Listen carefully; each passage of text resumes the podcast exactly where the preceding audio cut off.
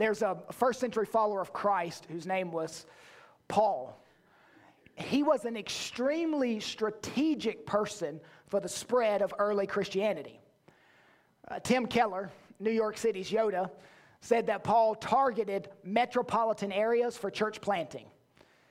Paul was also willing to go to these cities' academic centers where they were hostile to the gospel and debate. So he's debating in New York City and church planting in Los Angeles. He's leaving a church plan in the first century equivalent of Tokyo and Shanghai and London. In other words, Paul wasn't city negative. A lot of people don't like cities. God may call you to a city. Tim Keller said he and his wife Kathy moved to New York City out of duty, not out of love for the city. When he told her, I think we need to plant in NYC, she responded, You want to take our children who are victims of below averaging below average parenting to crime infested New York City to reach those yuppies. But really, why should you care about cities? It's crowded and traffic is horrible. Well, here's one reason. There's more imago Dei, it's Latin for image of God. There's more imago Dei per inch in cities than anywhere else. Most ancient cities, Paul's day, were, were estimated to be between 5 and 10 acres in size containing an average of 240 residents per acre. 240 residents per acre. By comparison, the island of Manhattan in present day New York City houses only 105 residents per acre. And that's with high rises. So these biblical cities were crowded. Uh, historically, people of the world move into the great cities of the world many times faster than the church does. So Paul goes to large, influential cities. He knows he can reach the villages through the cities. You can't, you can't reach the city from the suburbs, but you can reach the suburbs from the city. Now, you may have this picture in your mind of Paul just hanging out in his lofty intellectual ivory towers and not being able to communicate with the average man. But that wasn't the case.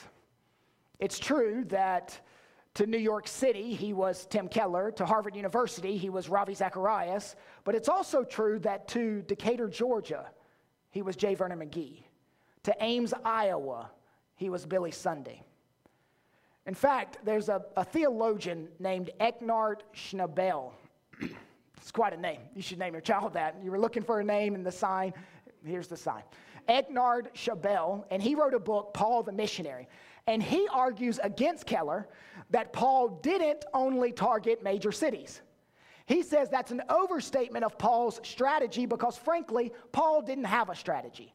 Paul went where people were and where he had an opportunity to share the gospel. And that led him to cities, but also to smaller towns and villages. So, whether Paul went to intellectual city centers like Ephesus or small, small towns in southern Galatia, he always left one thing in his wake a local church. Now, why did I tell you all of that? because the best evangelist in the known world, the best evangelist to cities, the best evangelist to small towns, the best evangelist in the world is now in prison. He's no longer debating in the intellectual capitals of the world. He's no longer drinking a glass bottle Coca Cola and eating a moon pie in a small town in North Carolina and evangelizing while he does it. What will Christianity do with its Rambo out of commission? How will it ever survive? Paul's incarcerated. He's chained. The gospel is shut down. Church planning is debilitated. Paul can't be replaced. He's indispensable. No one can fill his shoes. And it's here that I'd just like to remind you that Christianity doesn't ride or die on any man. Whether he falls into prison or falls into sin, God's gospel will advance with or without him. And no church is dependent on one person or one couple. Not these churches and not this church. In the first church I pastored, we had a couple of influential families leave. I don't remember why. Uh, probably because I changed something in the bulletin or took away their little pet project. But in a deacon's meeting, the men looked at me and said, Kyle, how are we going to make it? I said, if you think this church only survived because of those people, you have lost your mind. Lift your head, speak with confidence, play the man. This church is built on Jesus Christ and Jesus only. A couple months later, wow, you, you were right. We're marching forward without them. Friends, Christianity doesn't rise or fall on Paul, and FFC doesn't rise or fall on me always being behind this pulpit. Preachers come and go, but the sovereign never dies. R.C. Sproul's and Ravi Zacharias come and go. But the creator of the universe doesn't wring his hands and wonder who will step up next. He always has his man, he always has his couple, he always has his up and coming pioneers. The only person that is indispensable is Jesus Christ. Now, why was this seemingly indispensable Paul in prison? Did he hit someone with his chariot? Did he throw trash out of his buggy? Did he walk into Target unmasked? No, he was in prison for preaching the gospel. And one of the church plants, one of his church plants, the church at Philippi, wanted to know how he was doing, how his heart was, how his spirit was, and how in the world the work of God was going to go forward without him. So Paul writes these verses to answer those questions. Now, typically, I give you the truth and then unpack it. That's my usual rhythm. I say, here's truth number one, and you're like, where did that come from? And then I walk through three verses, and you're like, oh, I, I see it now. I'm not doing that today. I want to arrive at the truths. I want to walk through the verses and let the truths sneak up on us. Paul says in verse 12, I want you to know, brothers, that, let's pause. In the first century, when people wrote letters to inform friends of their circumstances, the transition from the initial greeting to the letter's crucial information was often made with the statement, I want you to know that. Uh, I can give you a historical example of that type of letter. There was a young soldier named Theonas writing to his mother from his military encampment, and this is what he wrote Theonas to his mother and lady Tetheus, very many greetings. I want you to know that the reason I have not sent you a letter for such a long time is because I am in camp and not on account of illness. So do not worry yourself. So we know that something very important is coming after. I want you to know that. What's coming after? He continues, verse 12. What has happened to me? Stop. What has happened to Paul? Well, currently he's in prison. And he was in prison for so many times for the same thing, it's hard to tell which imprisonment it was. Uh, many preachers take a hard stance on it, and their theories need to be drenched with a cold bucket of exegetical reality. No one knows exactly which imprisonment this was, but we know that he's in jail. And he's not rotting in a rat infested dungeon. This was more of a house arrest with an ankle bracelet. What happened before this current house arrest experience? Well, Paul experienced multiple near death floggings, a gruesome stoning, an assassination attempt. 40 Jewish men took an oath that they would not eat or drink until they killed Paul. That night, 200 soldiers and 70 horsemen go after him. Just en route to Rome, Paul endured a crazy, dangerous voyage that included a storm and a shipwreck. All the passengers had to swim for their lives to the shore. As these water soaked passengers huddle around a fire built by local villagers, Paul himself brings an armload of sticks to put on the fire. And as he does, a poisonous snake that had been scooped up with the firewood bites him, literally clinging to his hand. Even here, as he's writing, he awaits the emperor's decision. The spectrum of possible outcomes range from vindication to condemnation, which also follows execution. Paul says, All this that has happened to me has really served to advance the gospel. The, the word really could also be translated rather. It shows that Paul felt what he was writing could come as a surprise to the Philippians. You thought this would halt the gospel? Rather, it advanced it. You thought this would stop the gospel? Rather, it propelled it. And the Greek word for advance was used of someone cutting away trees and undergrowth so that a path could be made. Literally, this is what he's saying. The heartache, the pain, the tears, the tragedy cleared a path for the gospel to walk. Paul looks back over all his experiences and declares, What happened to me served to advance the gospel. Now, what is he doing? He is awakening others to the purpose of his circumstances. And it's here that I'll drop the first truth. God uses your circumstances to further his gospel.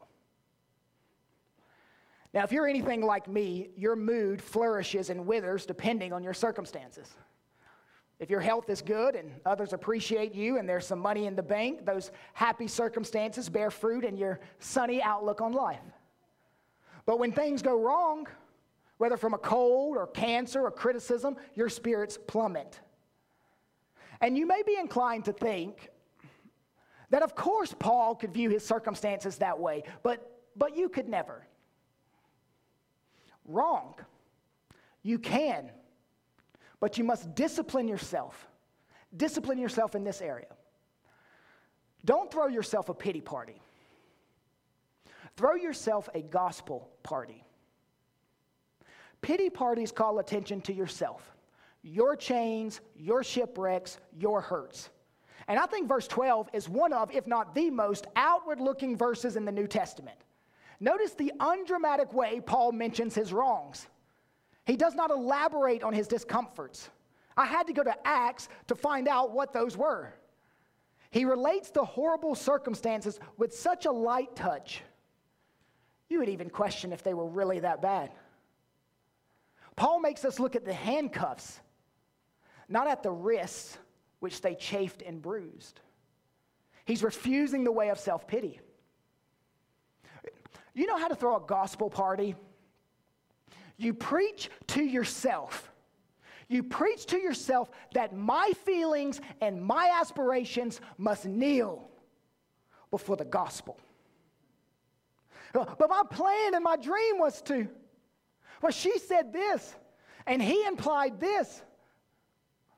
D.A. Carson, the Canadian theologian, said, Our own comfort, our bruised feelings, our reputations, our misunderstood motives, all these are insignificant in comparison with the advance and splendor of the gospel. You never know how God might be using your uncomfortable situation to advance his gospel. Do not put your circumstances at the center of your world. Put the gospel as the center. God never wastes your circumstances. You're too precious to your heavenly Father for him to waste your pain and suffering. He always has gospel purposes in your difficulties. And, and what some of you are going through is probably best described like this You're standing in a kitchen, and, and someone opens the, the cupboard and takes a glass out and drops it on the floor. It shatters, pieces are everywhere. Then another glass, it shatters. Then another glass and another and you're pondering how you're ever going to put the pieces back together and the glasses back in the cupboard? And I just want to remind you that your broken glass is not beyond the artistry of God. You see no beauty in the scattered pieces? Maybe you need one who can open your eyes to see the circumstances as God sees them.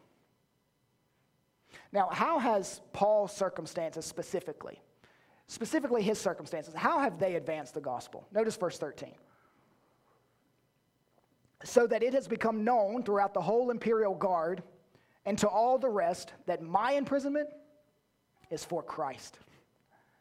Now, I mentioned to you earlier that Paul had an ankle bracelet. It was more like a soldier bracelet. He slept chained to a Roman soldier. He wrote chained to a Roman soldier. He ate chained to a Roman soldier. And they were in somewhat close proximity, maybe 18 inches or less. And every six hours, the shift changed, giving Paul four different soldiers in a day. The Imperial Guard was also known as the Praetorian Guard, constituted of 9,000 elite soldiers. And they were handpicked for their military skill. They were personally, their job was to personally protect the emperor and the imperial family. Basically, they were the president's secret service. And membership was much sought after because they received better working conditions, double pay. In fact, Stephen Davey says they received nearly $100,000 a year in today's economy. They also received pensions. He says totaling in today's economy nearly $1 million. Quite a job. Quite a job.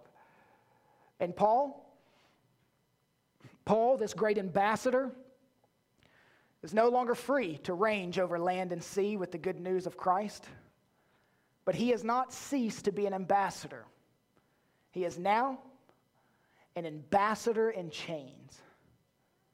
And these Secret Service agents would hear Paul speak to other Christians who visited him. And after the guests left, the agents would sit beside Paul, filled with many questions as to the meaning of the words which this strange prisoner spoke. In fact, they were chained to him as he wrote this letter. Paul isn't complaining about not being able to labor in some ripe mission field like Spain. He's not complaining about his chains, he's consecrating his chains to God. Paul took advantage of this captive audience and he preached the words of life. Uh, to possibly, when you consider how long his imprisonment was and, and four soldiers a day, possibly over a thousand of them on a rotating basis. And many of them were converted. A revival broke out in the Secret Service detail. Now, what house do these men typically guard when they're not chained to Paul? Nero's house. So the gospel has spread all the way to the guards who guard Nero's house. Through Paul's imprisonment, God opened the doors into the halls of power to which Paul could have never have gained access as a free citizen. I'm just imagining the, the church prayer meetings in Rome on Wednesday nights as they pray, Oh God, help us somehow to reach Nero's household. Help us somehow to reach the elite Secret Service agents. Help us to get the gospel to, into the high places. God says, it's already in the works. See, Paul believes what Jesus said in Matthew 16 that Jesus Christ will build his church and the gates of hell will not prevail against it. The apostle knows that the gospel cannot be stopped. It reached the Secret Service agents, and then notice in the verse, it reached all the rest. The gospel went to the government officials and attorneys. And when you step back, I, I know what I know what some of you are thinking already.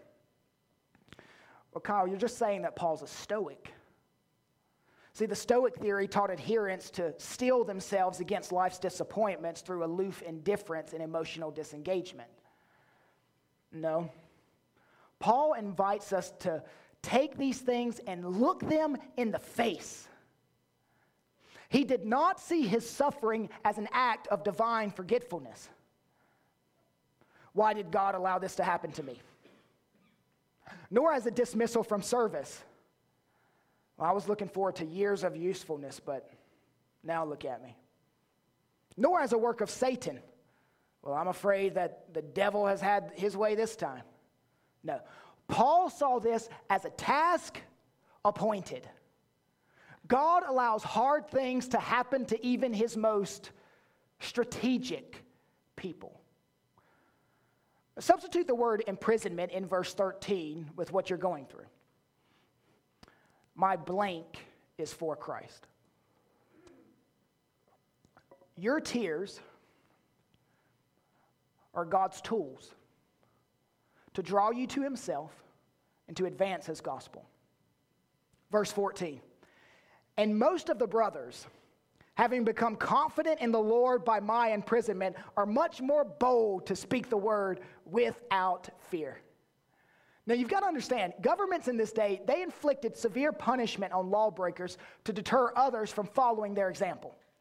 Heavy sentences and harsh treatment in custody are supposed to send a signal that criminal behavior has unpleasant consequences. And now, for some strange reason, there are some who want to imitate the behavior that got Paul arrested. Paul's stint under house arrest was a stimulus to the church. Christians were stirred up to a bolder and more effective preaching. Paul's prison sentence is setting other people free from fear, free to put their own lives on the line for the message of Christ fear, have we learned, if we've learned anything in the last six months, fear is contagious. But don't you ever forget, so is courage. Persecuted Christians often, often inspire otherwise timid Christians. It continues in verse 15. This is where it gets a little dark. Some indeed preach Christ from envy and rivalry, but others from goodwill. See, in that verse, we have Paul's friends and Paul's haters. There were Paulinists and anti Paulinists. And that leads us to our second truth. God uses people who like you and people who do not like you to further his gospel. And the first thing I want you to notice here is that they are preaching the same message. Both groups are preaching Christ. Paul's haters aren't heretics. They aren't Judaizers. They aren't Gnostics. They aren't false religionists of any kind. They aren't idol worshippers. They aren't those who attach Christianity to Greek mythology. These were gospel preaching haters. They could sign Paul's doctrinal statement, and he could sign theirs. Paul and his haters are using the same sermon notes, the same study Bible, reading after the same commentators. Through the years, men like Lightfoot and Silva have said that these haters were some cult, some Christ plus group, some breakaway group. But that's not the case. They were not heretics or apostates. They were not preaching another gospel, they were not preaching another Christ. If they had been, Paul would have said, as he did to the Galatians, let them be accursed. Paul damned pseudo gospels in his ministry. He called false teachers troublers and dogs. But, friends, that's not happening here. They were not anti Christ, they were simply anti Paul. So these two groups have the same message but different motives. His haters preached out of envy. We, we sang the word envy in one of the songs. It's an ugly word. They were jealous. Say, jealous of what? I'll tell you what they were jealous of. They were jealous of Paul's giftedness, they were jealous of Paul's success. Paul took the gospel to Asia Minor and on into Europe, fighting Judaizers and heretics all the way, and he won. And the focus of the worldwide church was on Paul. He has a huge platform. What, what, what did the kids say today? He's trending. He's gone viral. His TikTok channel blew up. His Instagram followers everywhere. His books are selling, conferences selling out. And some of the leadership turned green with envy and began a contentious gospel rivalry. The Greek word for envy refers to not only wanting something someone else has, but actually wishing that person harm. They wanted to cause his ministry harm. They began throwing rocks. One linguist wrote about the next word, rivalry, that it relates to political maneuvering and election intrigue. Preachers playing politics. These preachers were petty, territorial, calculated, focused on self promotion John Claypool said in his 1979 Yale lecture on preaching, He said, I can, I can recall going to state and national conventions in our denominations and coming home feeling drained and unclean. Because most of the conversations in the hotel rooms and the halls were characterized either by envy of those doing well or scarcely concealed delight for those who were doing poorly. For did that not mean that someone was about to fall and thus create an opening up the ladder? Verse 17 The former proclaim Christ out of selfish ambition. The words selfish ambition were only found before New Testament times in Aristotle's writings. He, he used it to refer to someone pursuing a political office by evil means. The worse it went for Paul, the better it went for them. If his ministry fails, theirs will succeed. They looked at Paul's ministry as an opportunity to tear him down and elevate their ministry over his. The imprisonment, it's an opportunity to tear him down and elevate their ministry over his. With Paul out of the spotlight, his donors could become their donors. They could sweep into the vacuum and steal some followers. Verse 17 continues, not sincerely but thinking to afflict me in my imprisonment. They were detractors. A detractor is a person who belittles or devalues a person's reputation. They wanted to humiliate Paul by slinging mud, saying things like Paul's imprisonment could be the Lord's punishment for some secret sin. Or you know, it's really good that Paul's in prison because it keeps his inadequate mishandling of God's word from people. Or, well, Paul's a bit old fashioned, and a more relevant approach is needed to reach the Roman culture. Others would have claimed that the very fact that they were free to preach and Paul was in prison was proof that God is finished with him and now he's going to use them instead. What is Paul doing? He's wiping mud off his face. It's a hard day for him. We know from history that prison had a huge stigma attached to it. And much of that, I think, has remained until this day. One historian writes Paul was certainly aware that his incarceration reflected negatively on his credibility. Prison was a place of dishonor, and considerable pressure was exerted on those who knew a prisoner to treat him with revulsion and, or to abandon him entirely, which is what most of Paul's friends did. One group thought his chains were a disgrace, the other group thought his chains were a grace. And how does he respond to this? Verse 18 What then? Only that in every way, whether in pretense or in truth, Christ is proclaimed, and in that I rejoice. What then? That could be translated, so what? What does it matter? In other words, what does it really matter if I'm loved or hated? God put me here. This is his assignment for me. Paul doesn't play their game. Instead, he applauds their effort. As long as they're truly preaching Christ, he really does not care who gets the credit or who gets the converts. Now, this is a man who was made subject of unjust, unprovoked insult and shame, malicious misrepresentation. Was he not hurt by what they were saying? Of course he was. But he does not dwell on what they did to him. He resisted revenge. For Paul, the advance of the gospel overrides everything else. Everything in Paul's life is submitted to this end. And if we fail to understand this, we fail to understand Paul.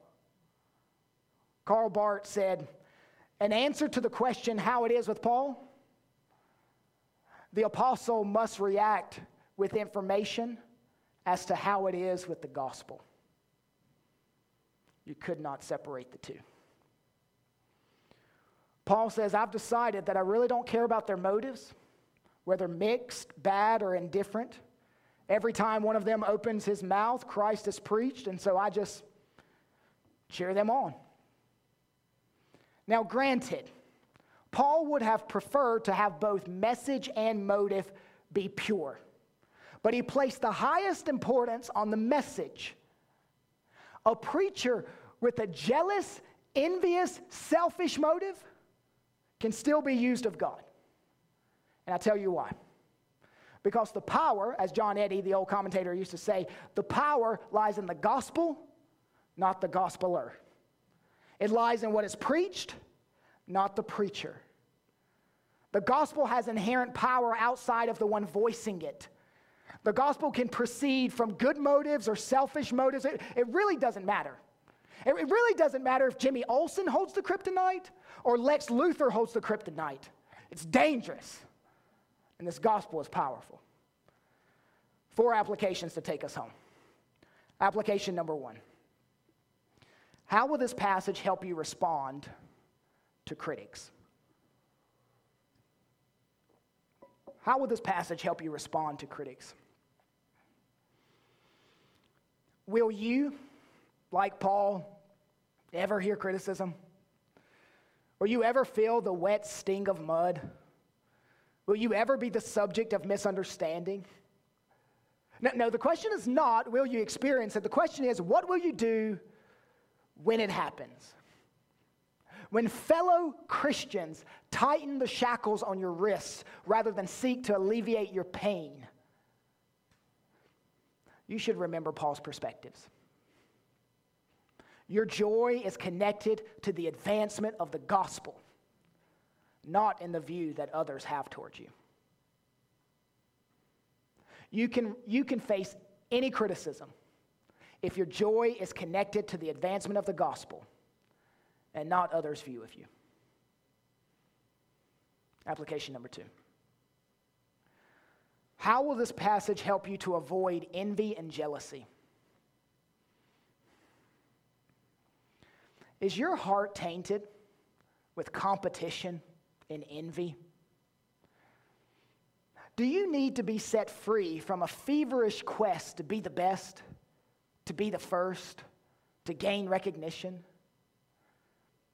Do you rejoice when your friends succeed?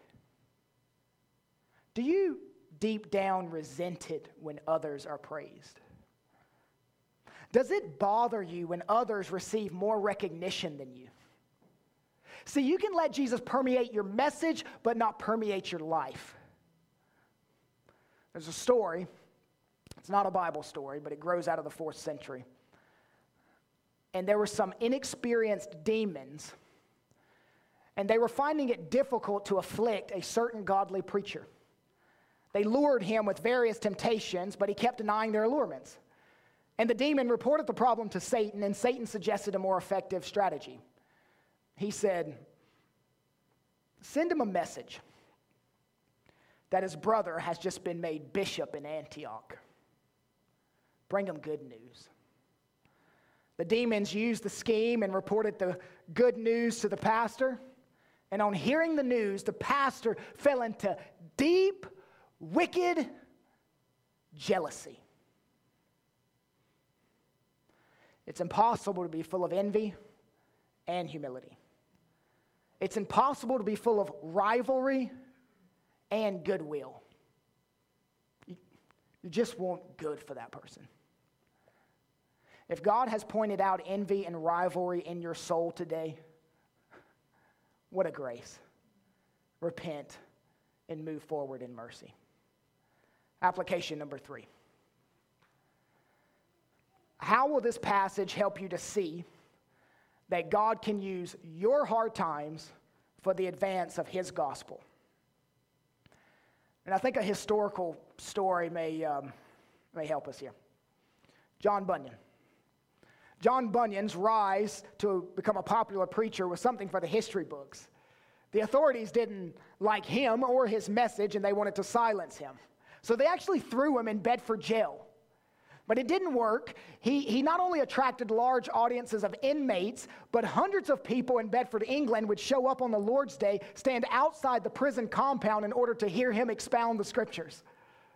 Finally, the official silenced him once and for all by placing him deep inside the jail in isolation.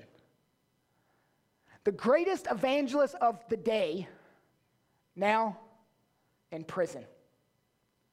Bunyan's incarcerated, he's chained. The gospel is shut down, his plans shattered, his passions unfulfilled. Yet, there in the solitude and silence, John Bunyan would end up speaking louder and further than anyone would ever imagine. In the inner recesses of that prison, John decided to write a book, a book that would eventually sell like wildfire. Ask John Bunyan, and he'd tell you his plans and passions were to pastor and to, and to preach, not to write a book from prison. Yet his writing far exceeded the reach of any of his sermons. And that little book, entitled Pilgrim's Progress, would go on to reach the hearts of tens of millions of people. And if you were to ask Bunyan at different stages in his own life how things were going, he'd probably tell you things aren't going well at all. In fact, I see no forward progress, no advancing. During one of his incarcerations, his wife died, leaving him with four children. One of them was born blind. He would eventually marry again, and his wife would write a letter to a friend that they had neither bowl nor spoon between them. Only, only, only, only near the end of his life did John Bunyan realize that his greatest contribution for the gospel came out of isolation and difficulty and reversals of plans and dreams. And if you've lived long enough in the faith, you've discovered that God often moves his gospel forward by putting you in reverse. Only later do you realize that what you thought was going backward, away from the goal, was actually moving you forward toward God's better goal, which brought him greater glory and for you a deeper maturity and trust. Now, I know you, church. I know, I know you believe this generally. But I want you to believe this specifically. So I'll say it one more time and ask God to write it on your heart. God could be moving his gospel forward by putting you in reverse. Application number four. I told, um, I told the first service I was going to skip this one, but I think I need to do it. How might this passage help you understand pastors and their struggles better? Philippians was a book written by a pastor to a church governed by pastors, and it talks a lot about pastors. We have former pastors in our church, current ones and future ones. And may it always be this way. I pray that our church would be full of pastors. Actually, I have a specific number 300 of them. I would love to have 300 pastors here to start churches, fill pulpits, extend our ministry here and around the world. There's a couple things you need to know about pastors. The first one is this pastors need encouragement. I used to be a lot more critical of pastors until I became one. now, when I see a sincere gospel pastor, I just, I just want to hug them. I've never seen more broken pastors than I see right now. I've never had more defeated pastors text me than I have texting me right now. I've never had more crying pastors call me than the ones that are calling me right now. Church attendance has been lower than it's ever been, people leaving them left and right. These pastors can't make the right decision. They make the decision to require masks for COVID, and half the church thinks they are a compromiser. Other pastors make the decision not to require masks, and they have families leave the church over it.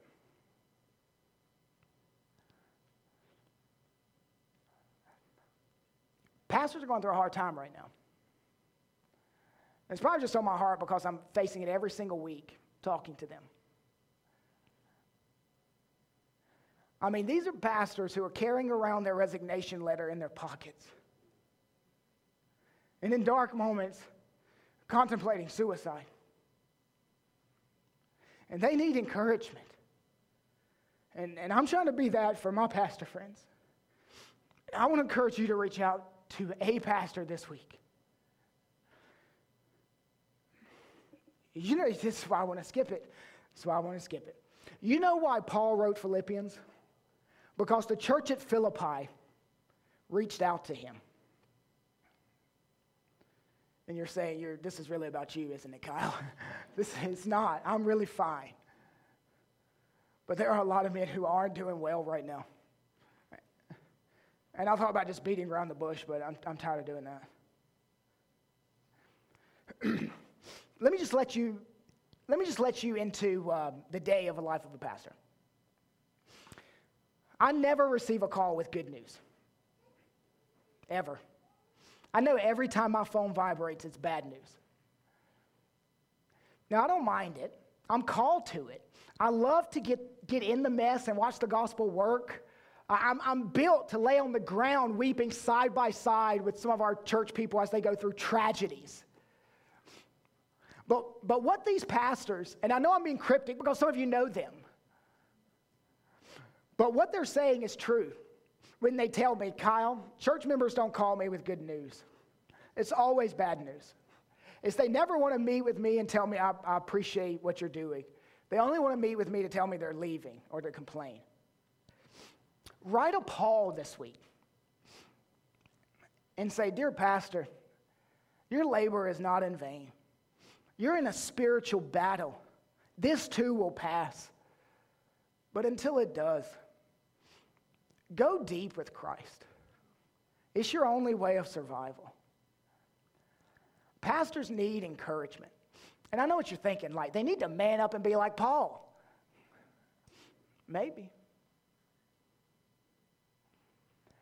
But they don't treat you like that when you need it. One, pastors need encouragement. Let's, let's move far away from that. Two, pastors can have warped reasons for preaching the gospel. Pastors can have warped reasons for preaching the gospel. Some preach sincerely, verse 16. Some preach selfishly, verse 17. Friends, this is reality. Some pastors want to promote themselves, build a platform. They have a competitive streak in them. They like to hear when other churches are getting smaller so that they can get bigger. Bible teachers sometimes trash other Bible teachers because they're jealous. You have to understand, pastors aren't above sniping and hinting and denigrating. There are times when, when you will see a pastor and you will see the disgusting, naked ambition, but you will see him preaching Christ. And so you'll just say, I rejoice when Christ is preached. Now, there are other times we must call out something that is anti Christ, anti gospel. And that's why a theological triage panel that we put online is so important. It tears where things are. Paul had a theological triage. This passage confirms it. Now, some of you are not Christians, and you're like, what did I just walk into today? I, I walked into a lot of insider talk today. Some of you are not Christians, and here's what you need to pull away from this text. We are willing to be falsely accused, ran over, jailed, and even killed so that the gospel will advance to reach your ears. We are obviously an imperfect people. You've seen that today in the text. But we walk with a perfect Savior who is molding us into his image. Friend, you need this Christ. You need this Christ because you don't have to, you don't have to, you don't have to put up those faux walls anymore. You're comfortable in your own skin. because you're comfortable in Christ. Dear non Christian, drop your sins and run to this Christ today. Thank you for listening to this resource of Faith Family Church. We gather on Sundays at 495 Hugh Hunter Road in Oak Grove, Kentucky, and are a short drive from Fort Campbell and Hopkinsville, Kentucky, as well as Clarksville, Tennessee. For more information, visit our website, myfaithfamilychurch.com.